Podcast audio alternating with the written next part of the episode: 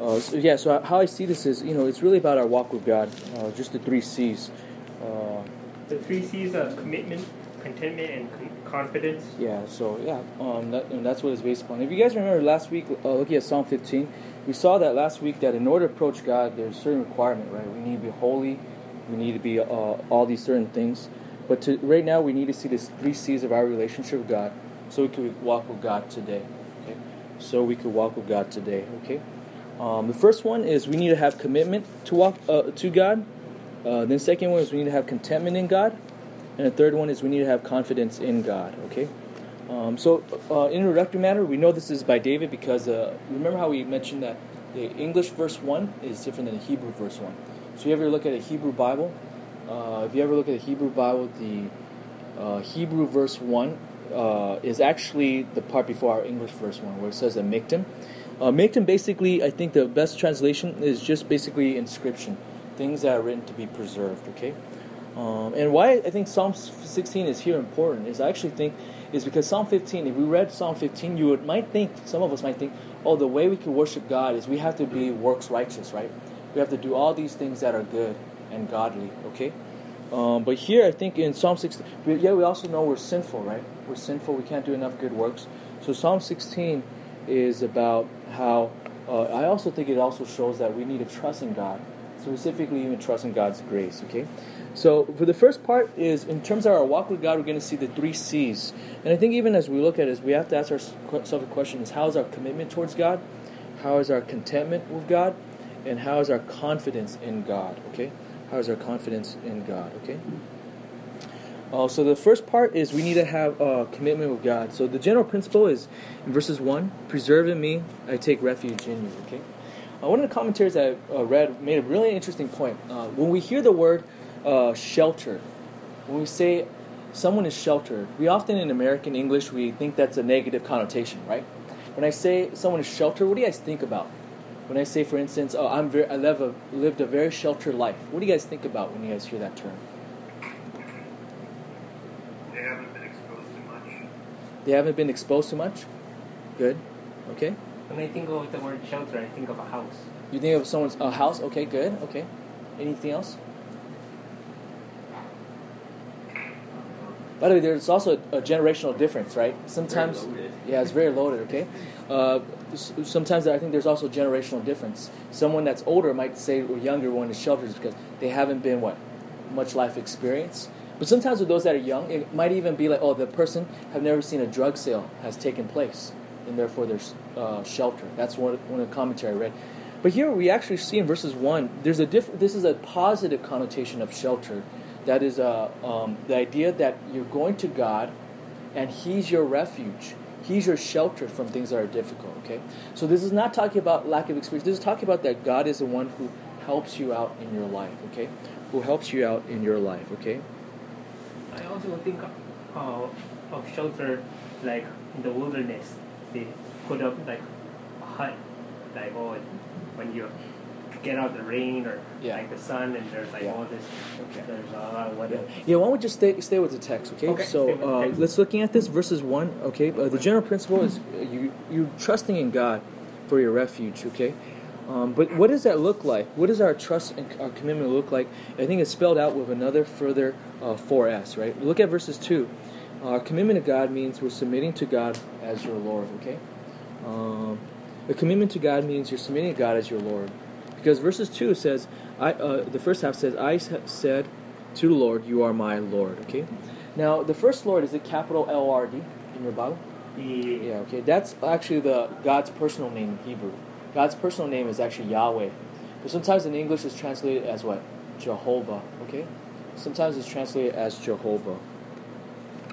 Uh, and then notice it says, uh, I said to Jehovah or Yahweh, you are what? My Lord, okay?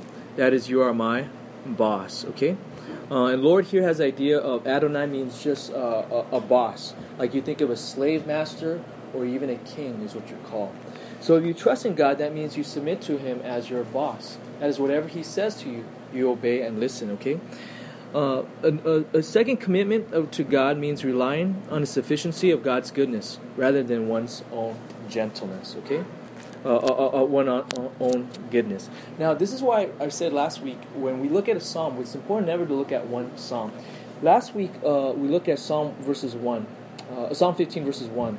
Uh, I'm just going to read this real quick. It says, "O Lord, who may abide in your tent?" Okay, who may dwell in your holy hill? And then we saw there was requirement in order to approach God in His holiness. In order to approach God in His holiness, um, that means if we approach God, we must be able to have all these holiness uh, attributes and characteristics. Um, but does that mean that we could do enough good things to approach God?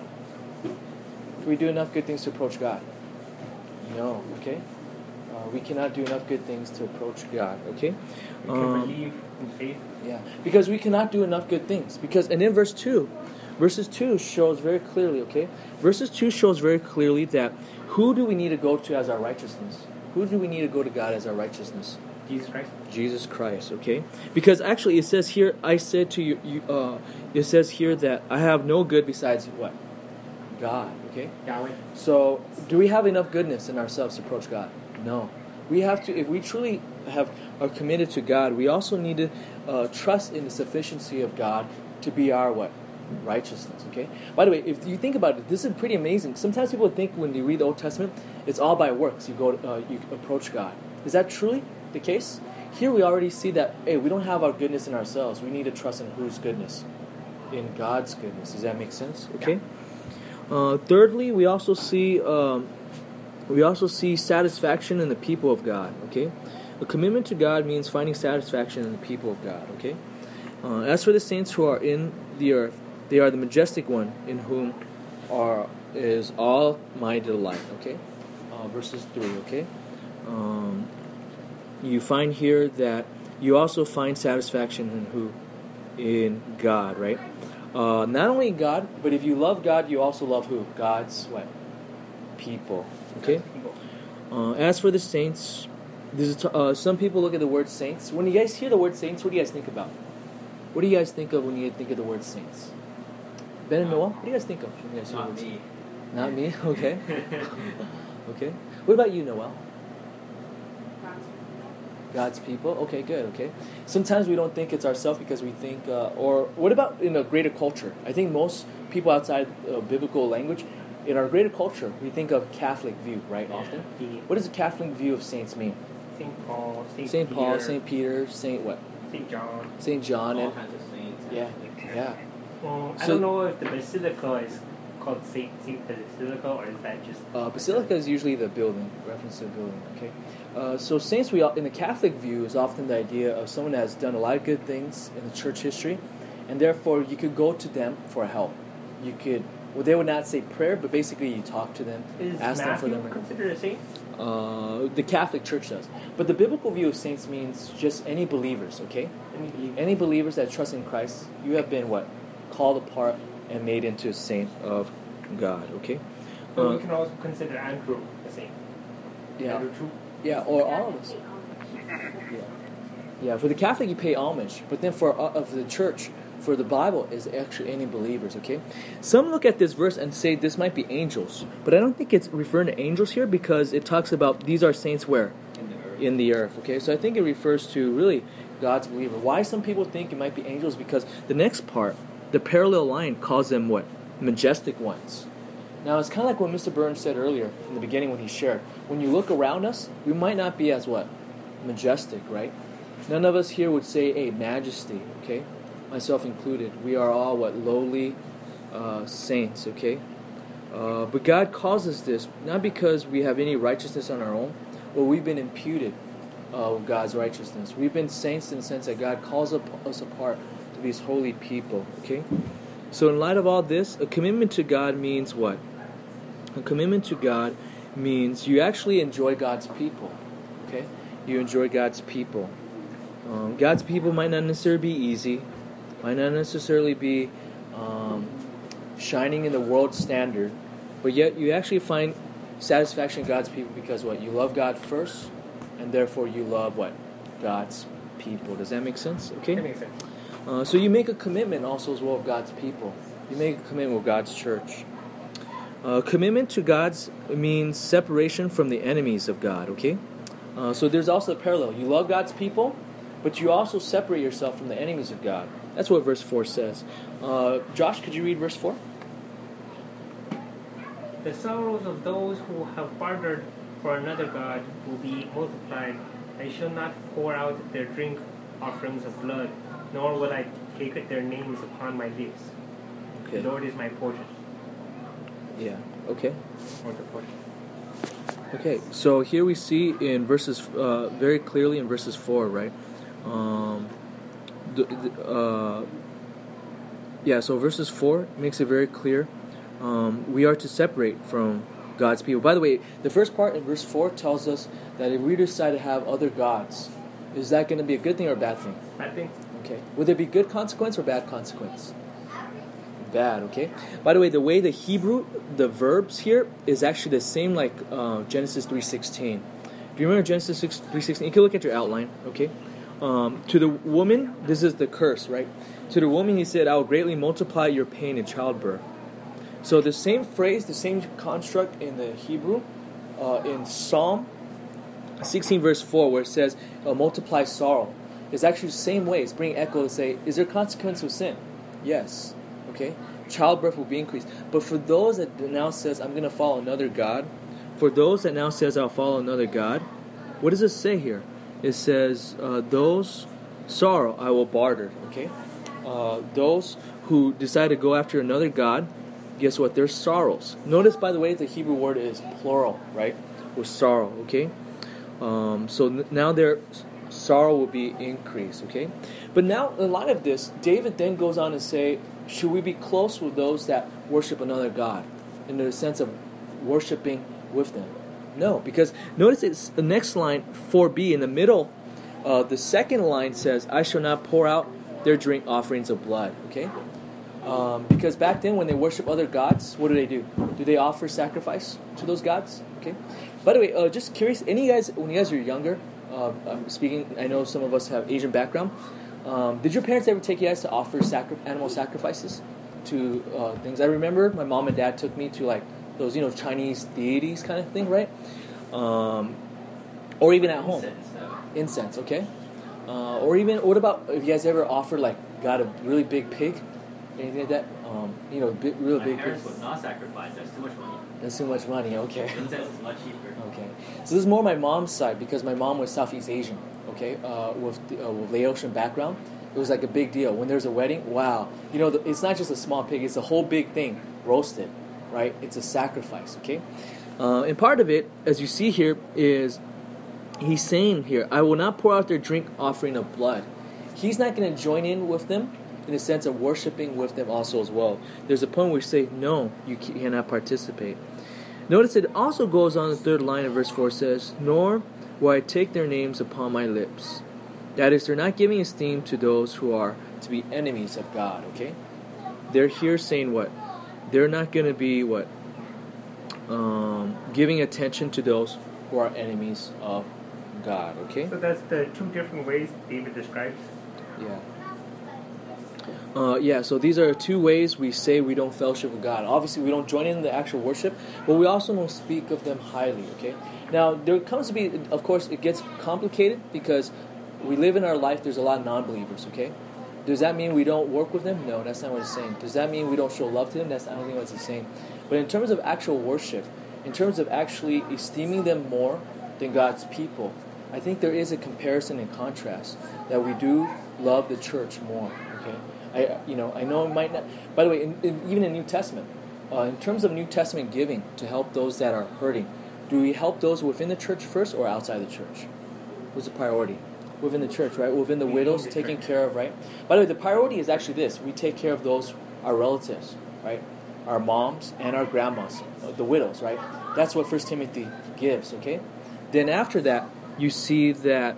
Uh, then afterward is you take care of those in the church. Then eventually outside those outside the church evangelistically. Okay. So in terms of application, are you committed to God? Okay. And Uh, there's four different S's: Yeah. uh, um, submit, sufficiency, satisfaction, separation. Yeah, does your commitment to God show, yeah, in your life that you actually submit to God? Right? God says something, you do it.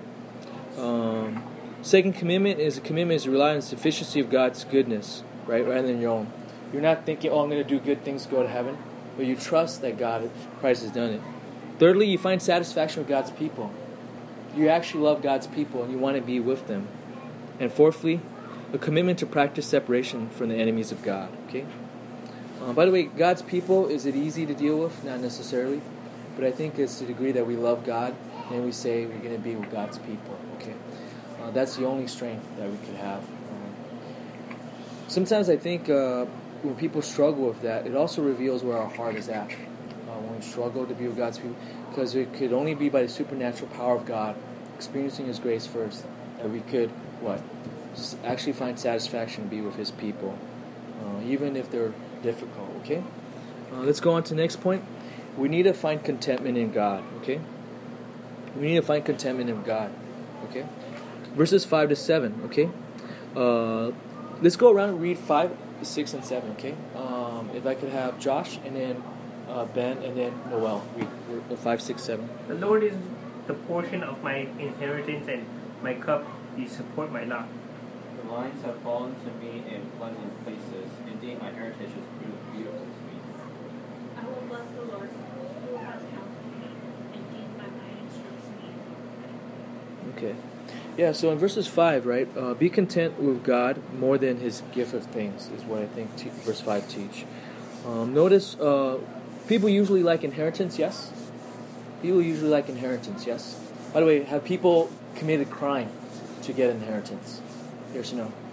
For a million dollars? Uh, yeah, or whatever else it is. Okay. Um, I had this one friend who, right now, uh, where he rent, the landlord has just died. But for the landlord was really old, was a really old woman. But once that person died, it turns out, supposedly, there's a will that they found that now it says the land is given to someone that was managing the property, someone that rents there too. So now they're in a bind. That person who's renting that writes a check out. But whatever the check keeps, it always makes it very clear. He writes it out. Says this is in lieu. So he writes. You know how we always say, you know, I don't know, Blake, Chad, or whatever, right? He has to write all along out uh, all the names and also make a caveat to the trustee of the person dead. Because why? Uh, now they think what happened is who's likely to give your property when you die is usually give it to what your family, right? Not your someone that you're uh, the guy's paying rent to. But the legal document says that, so there's now a dispute. Okay, so people could do all kinds of things. Now I'm not going to comment whether or not it's legal or not, but there's a legal dispute. But in the meantime, they're paying people are paying rent to this person that their their former tenant also as well. Okay, so it's a really tough legal bind. Bringing it up to say that people could people do fraud like that. By the way, could people murder to for inheritance? Yes or no? Yes. Right. You guys heard of the Menendez brothers? You guys ever heard of that? It's these really crazy case, right? Like the Narco brothers? Uh, yeah, we can think of many examples, okay? But here, in light of all this, did you see what verse 5 says? Um, David says, who, What is his inheritance? Is God himself. He says, God is my cup, and he support my lot. Do you guys realize how radical that is? Uh, he's saying that among God's gift, he, God could give inheritance, God could give food, God could even give drink. But who's above that all? Is God himself, okay? God, as it says here, is my cup. It's as if David is saying that God is his food and drink. Okay. Um, in the last line, God, David is also saying he's content and thankful for what? For God's support. Okay. So be content with God directing your life. Okay. The lions has fallen to me in a pleasant place. Um, verse six. Indeed, my inheritance is beautiful to me. Okay. David is content with God giving him what? Pleasant places, right? Um, we would like to live in a nice place, yes? Uh, we could pray. Uh, we could seek out where we would like to have our house, right? Uh, is that a good thing? Yeah, that's not a bad thing uh, with that. But look at verses 6.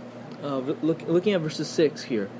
Um, the phrase that's mentioned lines is actually referring to measuring lines. Saying, okay, where's exactly your property and how much is it that you have, okay?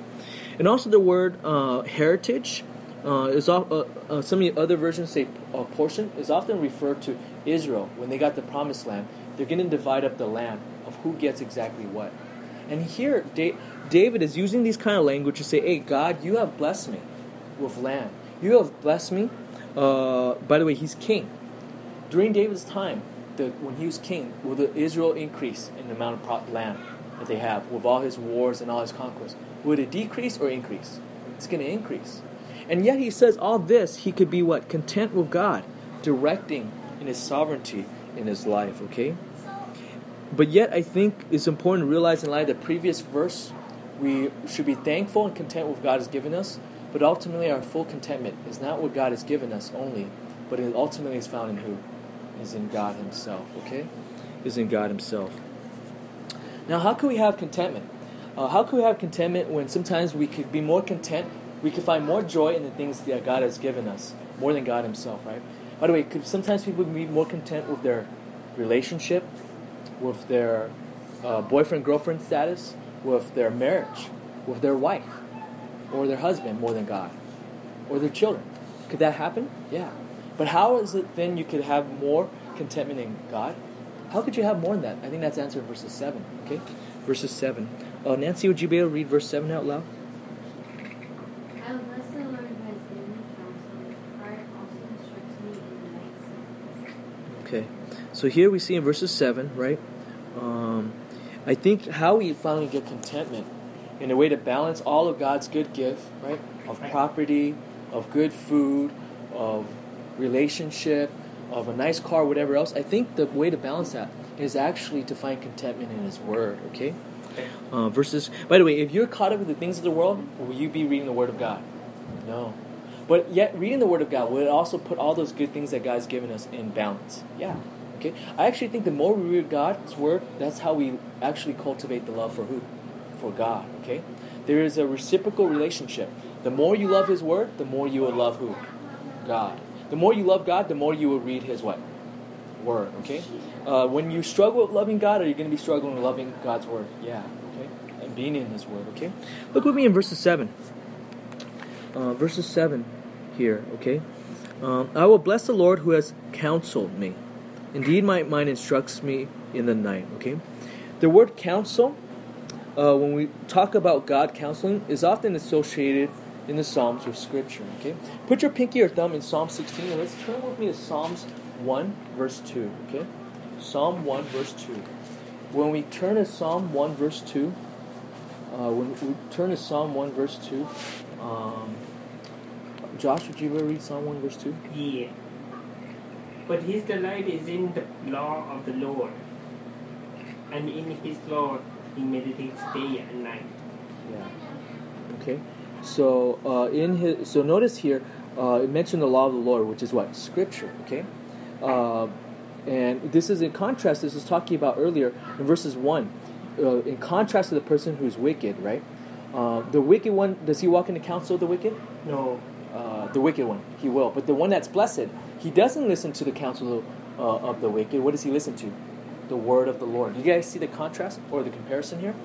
Uh, so also turn with me also as well. I want to. Why I'm looking at this is to say that the counsel from God has to be from God's word. Turn with me also as well to Psalm 119, verse 24. Okay, let's turn to Psalm 119, verse 24. Uh, ben Chung, would you be able to read that?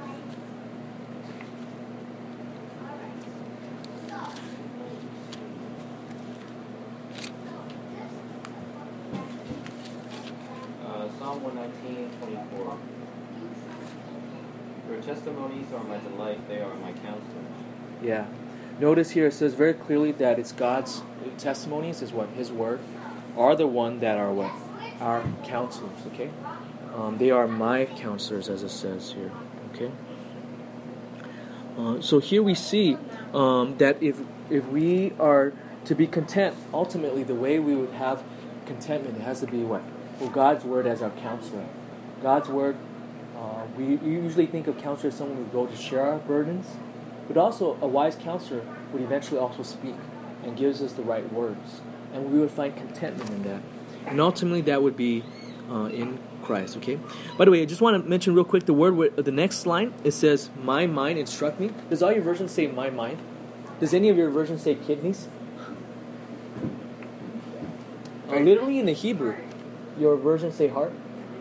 Okay, uh, that's NKJV, right? Okay, uh, these are one of the few instances in the uh, Old Testament where you use the words kidneys. Okay, so literally is saying my kidneys, um, even my in the night time, my kidneys instruct me. Okay, So why is it that? I think uh, uh, the way, best way to think about it, okay, is sometimes Scripture talk about kidneys. And the reason why it talks about kidneys as if the mind is like the same way we think of, say the word heart, right? When we say, "Oh man, I miss you of all my what heart," does that literally mean the organ that's pumping blood? We use that as a euph- uh, euphemism or substitute for what? The mind, yes? But we understand that. So I think the way when we say kidneys is I think, uh, um, for instance, when I tell Nancy, I love you of all, with the bottom of my heart, okay? What does that mean? That means with all of my what? Kidney. Heart. Yeah, heart. Okay, yes, good. Okay, so you're you're going down with a, a bottom motion. Okay, you're saying that you're so consumed with all of you. The same phrase which says to the bottom of my heart. We what we mean that is we're fully with our being. So when we say down to the kidneys, it's saying, "Oh, I'm thinking about you fully." Okay, does that make sense? It's so down to your heart, down to the point of your kidneys, and the kidneys being a reference to your conscience I feel like and your deepest thought. Okay. Yeah, okay. Yeah, by the way, you guys realize that um, even today when we think about like, oh, oh, that person has uh, an amazing brain, okay? Guys realize in different cultures that doesn't compute. We don't, in other culture, they don't, for instance, in um, Egyptian culture, when you say someone is smart, you say what? A big brain, okay? Ancient, uh, because they don't think of brain. By the way, you know what they did when they uh, did mummies? Did they keep the brain? No, they're like, what is this? They threw it away, okay? So they mummified everything, but they kind of like sucked that part out, and, and then they leave the heart because they think the heart is important. Because it's a symbol of your mind, okay? Are we going to say something? Uh, Did they use that focus to bring the, to take the brain out? yeah, through the nose. Yeah, very good. Wow. You remember that from your, I don't know, history I class. remember as they a- put the metal hook through the nose and then scrambled it and then pulled it out. Okay. Okay. Yeah. Okay. Yeah, that's good. Okay. So in light of this, is saying really is saying that we, in our deepest thought, need to be thinking about who, thinking about God's word and find contentment. Okay. So as application, um, remember how Jesus, uh, David already said, "Lord, you are my drink." Remember that you are my cup. Uh, if God is like food and drink, do you then find strength and refreshment from God? Remember, Jesus also said, what, quoting the Old Testament? Man does not live on what alone? Bread alone. But must be in the word of what? God, right? Right. Do you go to the word of God for renewal, refreshment? By the way, reading God's words, could I be honest, sometimes hurts. Sometimes it convicts, shows a lot of flaws, imperfection. But we all fall short in so many ways, right? But also, I think the Word of God does surgery. It, it cleanses us, it washes us new, too. And here, God's Word is also our food to provide us strength and renewal. Second application question Are you content with God more than His gift of things, right? Are you content with God more than His gift of things? Thirdly, be content with God guiding your life. It will be different than others. There's no room for envy. Okay, uh, I think one of the big, big thing of our human life is often the more older we get, the easier we could be envious or jealous. You guys realize that? It might be not in the beginning because there's a lot of hope and aspiration, but sometimes when you see those that are older, I imagine there's probably even more bitterness in where a retirement home because there's a lot of dreams that were not fulfilled then you look at oh this person has this this person don't have have that. That's a very danger that we have. Even if we don't experience it now uh, when we're young we might have that when we're older okay? So how do we deal with that? I think the best thing is to realize is god calls us to very different paths okay? God each path god calls exactly to what we can handle okay? And also it, and blessing comes in different ways okay? Blessing comes in different ways. We need to realize that. So the way to check ourselves from not being content is, I think, actually a heavy dose of the reading of the Word of God. Okay. By the way, you guys realize sometimes we think, oh, if I only reach this level, then I'll be content. Really? But once we reach that level, then we'll see those within our own quote unquote level and say, hey, how come this person have this? How come this person doesn't have that? Right? By the way, you, even whatever job we have, say, okay, boom, you can reach this job, but then you think, oh, how, how come this guy has a better version of this job? Does that make sense?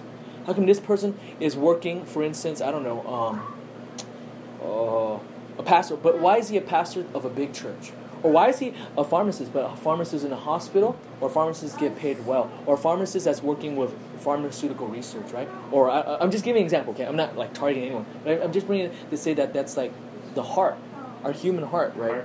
We could all easily do that, okay? Whatever what we're doing with, okay? That's the sinfulness of our heart. So the best way is to go to God's word and find contentment in God ultimately. Yeah, so which asks us a question Do you read God's word to find contentment? Not just to find rules, but contentment. Lastly, we need to find confidence in God. I think we need to find confidence in God more than our confidence in ourselves. I think this is found in verses 8 11. Uh, in the short time we have left, I'm going to just summarize here real quick. This passage talks about God's uh, David's confidence in God. Jen pointed out earlier when we were sharing observation, verses eight, verses nine. Do you see that part? He says, "I will not be shaken. I will not be shaken." Can we say this in our life? I think if we're real, if you're like me, maybe this is how sinful I am. I could see in things in my life, and I could count exactly what things in my life could go wrong, and I could easily be shaken up. Okay, if my wife dies, if you know whatever else, you know all these things, I could see. Wow, could easily be if my kid has something bad happen, I will be shaken up. But David says with confidence in verse nine, "I will not be shaken." And yet he says not only he has confidence, he has so much confidence, he described that he could have joy in the Lord. He could have joy in the Lord. You see that in verses 9? Mm, mine says, I will not be shaken in verse 8. Oh, verses 8. Okay, sorry, verses 8. Okay. Actually, you're right, verses 8. I made a mistake. Okay. But look at verses 9. It describes his joy. He says, uh, he, in describing his joy, in verses 9, he says, What? My heart is what? Glad. Okay. Literally there, rejoice or joy. rejoices. Then in verses 10, okay, in your presence is fullness of what? Joy, or verses 11, fullness of joy. In your right hand there are what? Pleasures, how long? Forever. Forever, okay? So this is such confidence in God that he could actually have what? Joy. Not just a minimalist uh, confidence in God, merely to get by and not be shaken. But he goes on and says, I have so much confidence that I could find all my confidence, all my joy in you, and I'm confident of this, not in anything else. This mean confidence of God is also applies for even salvation. Look with me in verses uh, 10. It says, For you will not abandon me to my soul to Sheol. You guys know what the word Sheol means? What does the word Sheol mean? Hades. Hades, under basically the underworld, or even grave at times. Okay, but in looking at this in verses uh, ten, do you realize he's so confident in God? David, a thousand years before Christ, said he's confident that God will what? Give him salvation. Salvation. Okay, will save him from death, will save him from the grave, and even from Sheol or hell or Hades itself. Okay, isn't that incredible? This is a thousand years before Christ. You already see, even in the Old Testament, it was never by works. It was never by works we've been saved, even in the Old Testament. Here, David is saying, remember earlier, he believed Christ is his righteousness, right? Or God is his goodness. Now, in verses 10, he's saying that I'm so confident in God, I will not be shattered, shaken. I would even trust in God to save me from what? Hell itself. Is that amazing? I mean, does that sink in how amazing this is? Why could he trust in God for his salvation? Look with me again in verses 10, second line. Do you see the part where it says, Nor will you allow your holiness, Holy One, to undergo decay? Actually, let's read, if you guys look at the outline, let's read this together. Nor will you, say this will you allow allow your Holy One to undergo decay. Okay. Okay? Who is this talking about? This Holy One. Is this David talking about himself? No, I would say no. Actually, I think if you pay attention to syntax, uh, there's a fascinating. This individual is not talking about David because if you look earlier, all in this psalm, this is David talking about himself. In verses five, for instance, he says, "My inheritance." My means who? Himself. Okay. My cup. Verse five. My lot. Uh, me in verses eight. Uh, my right hand verses 8 my heart verses 9 and my flesh okay you see that this is all talking about david about himself but then in verses 10 he switches what to a third person uh, object or referent i mean which is your holy one Is he okay? talking about Jesus Christ? i think this is talking about jesus christ you know why it's because it's this did david die and was buried yes did his body decay when he was buried I think that's Yes, of course. Okay, so this cannot be talking about him. In fact, this is the reasoning that uh, uh, Peter would have in Acts two twenty four to thirty two. He'll say this is not talking about David. This is David as a prophet talking about who? About ahead of time about the Messiah.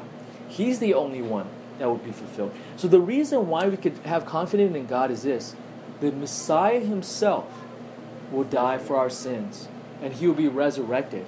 This is why we could be able to have what? Eternal life. This is why we could be saved, and this is why we could be able to what? Uh, even be able to be confident in God and not be shaken in any part of our life. Okay. By the way, David, uh, Paul also appealed to this also as well. Now, isn't that amazing that we could trust in Christ? This is prophesied a thousand years before Christ was ever uh, lived and born. That Jesus Christ will be what resurrected. Okay, and that's the basis for our salvation. It's incredible to think da- David at this point did the Messiah actually was resurrected yet? No, but he already had confidence in God because of this prophecy. How much more so should we, on the other side of the cross, after Christ has already been died and resurrected, should we have what? True, greater confidence that we could be confident in God. So when we are confident in God, we could what? We can have our commitment towards God. We could find our contentment in God, and we could find our joy in God. Okay. Uh, let me close.